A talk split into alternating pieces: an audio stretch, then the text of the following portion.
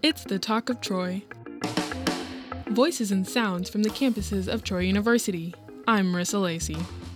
Troy University is now offering incentives for students to get COVID 19 vaccinations, as producer Cody Skelton reports. On Troy's main campus, vaccinations were first available last spring when Scotty Goldman got his at the Student Health Center. Bring that back so that we can fill that out for the secondaries. It's the you know the right thing to do and the uh, the ethical thing to do not only for myself but for those that, that I'm around on a regular basis. The incentives include prize drawings for $1,000 scholarships, $100 meal cards, and full meal plans. Maxwell George, Troy University's Student Government Association president, says to qualify for the incentive program, students need to meet a few requirements. You must take at least one in person class at Troy University, and you must have received both your COVID vaccines to be able to apply. And George says that if you have already been vaccinated, you can still register. And there's another, much more important incentive to getting vaccinated.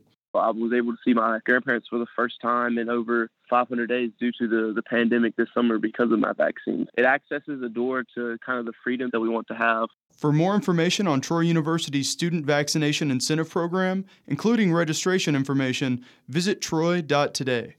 For the Talk of Troy, I'm Cody Skelton. This story was co produced by Marissa Lacey.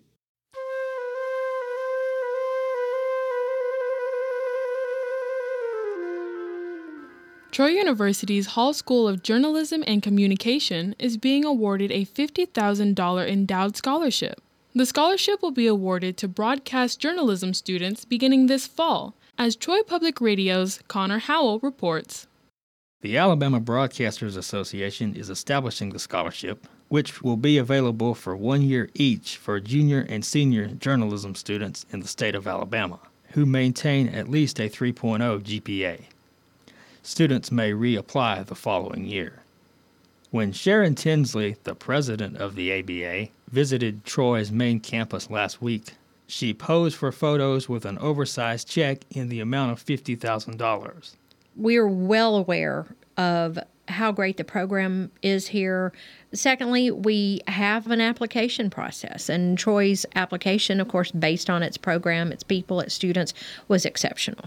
Amanda Diggs, interim director of the Hall School of Journalism and Communication, was not surprised the department was chosen. We are a top notch journalism program because we provide students with real world experience, theory in the classroom, and we are known, our students are known, our program is known across the state, across the Southeast as being one of the best. And Diggs says the scholarship will make higher education more affordable to the students who are selected. We know that this is going to be quite impactful for a number of students to be able to continue their educational process.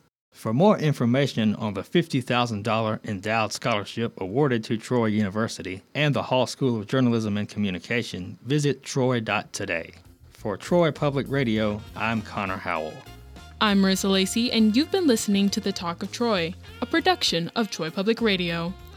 The Talk of Troy is available as a podcast on NPR One or wherever you get your podcasts.